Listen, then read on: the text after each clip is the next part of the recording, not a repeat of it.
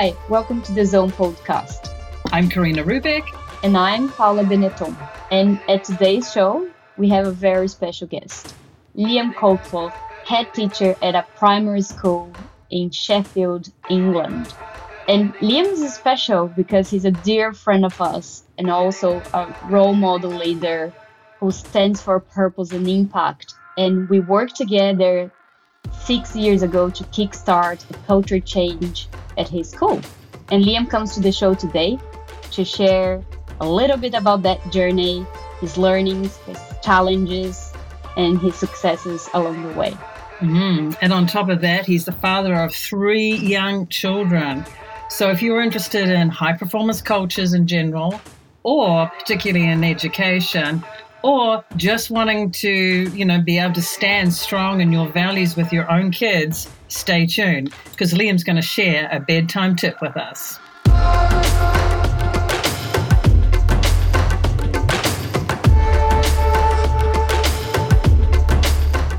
Hi, Liam. Welcome to the Zone podcast. Hi, Paola. Hi, Karina. Thank you for having me. Very excited to be here. Yeah, Liam, you're most welcome. And I'm super excited to have you here too, because seriously, you are one of my most favorite people. And, you know, to actually have you come on and chat about what might we chat about around values and education and kids, I'm super excited about. And I'm sure our listeners out there will be like, you know, intrigued to hear some of the life stories that I'm sure you can you can share with us in this field. So so welcome, welcome. And um, just before this, when we were off, um, before we came on, you were talking. We were connecting around your son Remy, who has just got in from the doctors. Is he okay? Yeah, he's fine. He's come home from the emergency out of hours doctors with mm. a, a, new inhaler, so a little puffer, uh, which he's quite excited about because he knows numerous football players who have got one as well. So I think he's seeing it as a bit of a badge of honour. So wow. just before, when I was on with you guys before, his arm reached around the door, just waved this thing in front of me, and I had to like show my enthusiasm whilst at the same time pushing his hand away. Uh, so I think I did that quite That's well. That's so cute. How old is Remy? Uh, Remy is six, six and a half, and he's one of three that I have. So yeah, they're all they're all in bed. Fantastic. And how old are the other two? Just to give gives our listeners an idea of the family. Yeah, Felix is eight, and Alvia, or we call her Vivi, uh, is three, uh, nearly four, very nearly four. So uh, that's what the bags under the eyes are. It's the tiredness. Yeah, and, and in terms of a household, that that's a busy household. Three young children, and on top of that, tell us about your current role then I'll connect in about how I how Paula and I actually first met you many years ago, and I think it was 2015. Mm, yes, it was 2015, all those years ago. So I'm currently uh, a head of school, which is in effect a head teacher, a principal of a primary school, which has children from the ages of three to 11. So, so my role involves strategically leading that school on a on a day to day basis, making sure that the teaching's of a really high quality, um, making sure that the direction of the school strategically is, is, is where it needs to be, working with parents, working with anyone who has a, has a relationship with that school. Mm. And just kind of making sure that the brand, because schools are now a brand, I think they have to be seen as a brand, making sure that the brand is on point and that everything that the school does, everything that the school says, everything that the school communicates is on on message and on brand, and then connecting that to the, the purpose that we have as a school. So, alongside that that work that I do, I'm also commissioned by the Department for Education to be what's called an LLE, so a local leader of education, which in effect means that you are commissioned by the education department to go and work with other schools who may need to be turned around in a very quick amount, a very short amount of time, who may need um, leadership support, leadership capacity in the short term, who may need some diagnostic support, or in, in many cases need some, some support mm. around culture, mm. professional culture. So it's a varied role. Um, and um, that role ceases for me in, in at the end of December um, when I move to my to my new role. Oh, and we met you back in 2015, and I'm curious as to we we, we started doing a cultural change program with your staff, and super curious as to what have you been learning? Like this has been going on since 2015. What have you been learning as as a human being, as a head principal during this process? Yeah, so I think the main thing I've um, I've learned is that the culture stuff is really hard, really really hard. It's definitely not easy stuff. And, and one of the one of the comments or questions I'll have quite frequently from people who visit the school is, "You can feel the culture here, is what they will say. And how do you get that? With the implication that it's that, that once it's there, it stays. That it's something that you've discovered and once you've found it, it will just kind of sit there and work with you or serve you. And and and I, my message to them is, it's an incredible amount of hard work to develop a professional culture that drives you forward. It's it's hard work to create it. It's even harder work to maintain it. Is is the message that I always give. And in order to do that, you have to almost be obsessive about it and the stronger the culture gets, the more on guard you have to be of that territory, as it were, if that makes sense. Because the stronger it becomes, and the more people become aligned to that culture, the more it becomes a shared language, and the more it becomes a shared language, the more people's radars are up to where it doesn't feel or look or sound quite right. And as the leader, you have to be the person who is the most attuned to it. Um, so that is quite, it is exhausting, being honest. Um, but it's exhausting because it's the right way to operate, I believe. So, how do we do it? Just doing it relentlessly every day, um, being obsessive about it, and making it the first thing we talk about when we're talking kind of colleague to colleague. And then there's obviously loads of things that sit around that in terms of like from a meta level, like a strategic overview of how you develop that. Because I think there is a misunderstanding sometimes that it's not a strategic thing, and it's definitely a strategic thing. So strategically, the strategy is to develop a high a high performance culture technique wise, what you do to achieve that is a different conversation. But I definitely separate them into two two levels, as it were, strategic and technical. And I think my experience with other leaders is that it, they tend to have one or the other. So they might want the culture, but not have the techniques that bring them closer to that.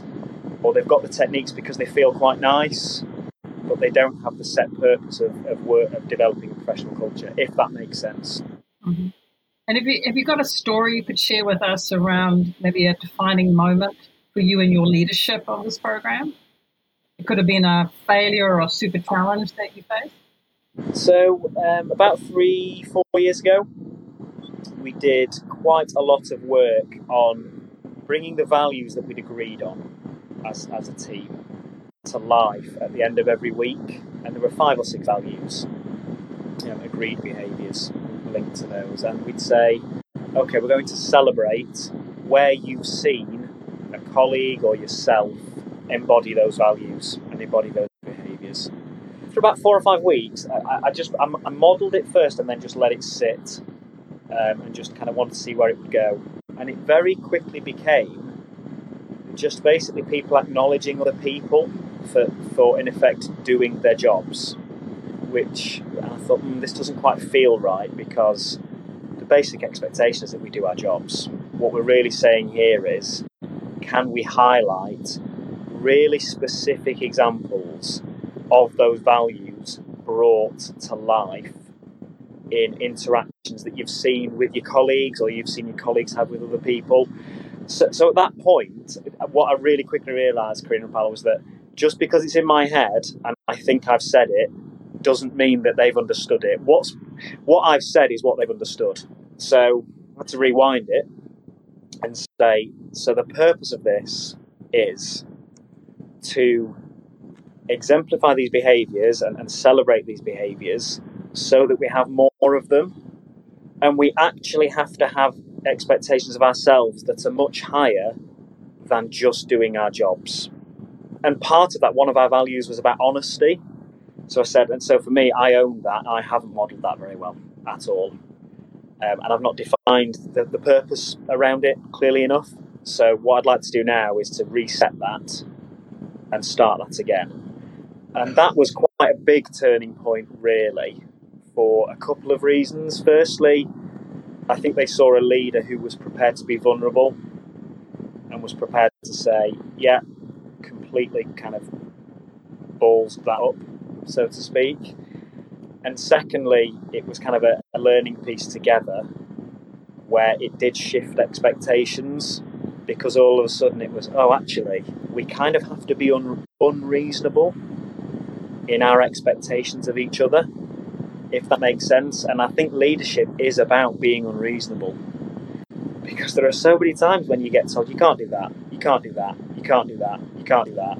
We've tried that, we've tried that. And I think, well, if we're just confined by what has only ever been, what is the point? So I, I think there is an unreasonableness that leaders need um, in order to, to shift culture, to shift expectations, and to shift outcomes. Um, and that can be quite uncomfortable because you're sometimes trying to take a team further than they're probably ready to go. But you know that if you can just get through, if you can just, if, if you might want to take five steps, if you can get to take two, and you take two with them, the next three become easier. Yeah, so for me, it was about defining my unreasonableness. I love that. I love that. That leadership is about being unreasonable.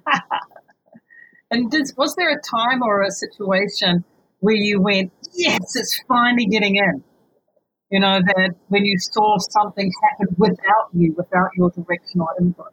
Yeah, uh, well, kind of we're in a place now where for, for about for about three ish years, two and a half, three years, we've kind of been, we, we are there because things will happen and I don't even know about them. So it might be that three problems have occurred, and I literally like when I say I don't know about them, I mean I literally don't know about them because by the time I'm told about them, three people have taken ownership and gone, Liam, this came up, I did this, this, and this. And, and, and, to get to that point, it was kind of like six months of people want to check that it's okay and they want to check the decisions they've made. But once you're kind of at that point where you kind of have to define that you, you have to say that you trust them. Like Paola, like that decision you've made, if you have any decisions like that in future, please know that I trust you to make the right decision. But then this is the key bit, you see. The right decision doesn't mean it gets the right outcome. The right decision means I trust that you made it from the right place. And if that's the right decision with the right outcome, you get all the credit for that. And if it's the wrong decision, then that comes back to me. And that for me is a really key piece around any success has to be owned by the team, but any shortcomings or failures have to be taken by the leader. And that's how I've tried to approach things. Hey, Liam, I love what you're saying right now. And I'm sure it is the dream of many leaders out there, you know, like to not even be aware of the problem because when they are aware, the problem's already already solved. So but also there's a lot of leaders that expect they don't trust and don't delegate because they expect that the decision people take is the same decision as they they would take or the outcome would be the same outcome as they want. So what do you have to say about that? What's any learnings or any tips from your side that you have to share? Yeah so i think in terms of decision making if if you make a decision as a leader that you have to know and be be across every single decision, I think you'll end up. It's just not a recipe for physical or mental well-being for anybody really. So I think there has to. My advice would be that um, there has to come a point where there are certain things you have to let go of in terms of control, but that doesn't mean letting go of the ultimate responsibility that you carry as a leader because really I think it's about creating that. I call it like a tolerance of error.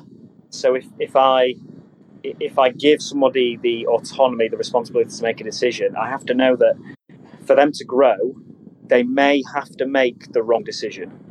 But then it's about what do I do afterwards with that person to reflect on that decision, whether it's a good or bad one. And I, and I have to be prepared to know that I'm going to let Karina make this decision because actually I think it could be a really good learning point for her. And it's a win win, really, because Karina makes the right decision and it builds her confidence and it shows that that trust is multiplied in both ways. Or Karina makes the decision, we reflect on it, and then there's some learning there. So the tolerance of error bit there for me, Paul, was quite important and allowing people space to, to grow into that, really. But to give them that emotional safety and to say, almost be quite brave with it and say, are you asking me to make that decision? So, for example, that might be a regular thing. People might come and ask me something, and I'll say, had it today. I literally had it today. Said, are you asking me to make that decision? Are you telling me because you'd like a perspective, or is it something else? And and the person says, um, no, I think I've made a decision. I said, okay, do you want to tell me what the decision is, or do you want to just go with it because I trust you? And they said, I'd like to tell you, and then I'm just going to go and do it. And I said, yeah, that's fine. whatever kind of serves you. They told me. I said, okay, that's all yours. Come back if you, if you, you know, with any feedback from the decision. Now I don't even know what that decision, how that landed, but I know that even that dis- that discussion that we had is of huge value. Um, so that's a very long answer, Paula, to a very short question. well, I think it was a very powerful answer to a like a hard question. So thank you so much for that. And uh, and Liam, and how does that connect with the work you do at school, like to educate children, and you as a parent to educate uh, a team of three at home? Yeah. So in terms of working with teams, whether it's the team at home or the team at school, and I'm probably going to talk like techniques now rather than strategy technique wise, and this this will probably sound just really overly simple to, to people, but just when I'm having conversations day to day and the team, when we have conversations, literally starting conversations with the purpose of this discussion is, the purpose of this conversation is, the purpose of this email is. So rooting everything in purpose which sounds really, really simple and can almost feel really strange when you start to do it.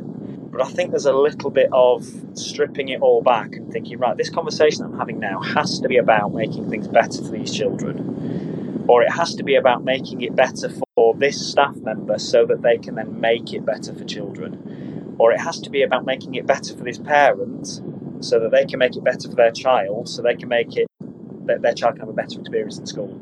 So technique wise, that's a really simple one. And, and likewise, when when I've when we're working with the kids at home, me and my wife, not just the because I told you so. It's articulating the reasoning behind that decision or, or behind that thought process. So it's really important we go to bed now because if we don't go to bed now, we'll be tired in the morning. And if we're tired in the morning, it will be harder to do our learning at school. Can you understand why we're asking you to go to bed now.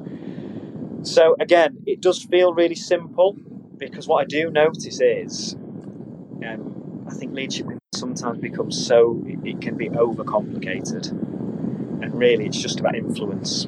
Leadership is just influence and how you influence people and and how you do that from from what you stand for, how you do that from what you say, how you do that from how you are with people, and how you do that from what you truly believe so, yeah, does that answer the question, Paula? Yes, yes.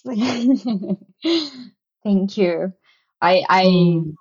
I love that you know everything starts with purpose and you know like uh circles around purpose and uh mm. yeah I'll definitely take inspiration on this go to bed technique whenever I need that in the future.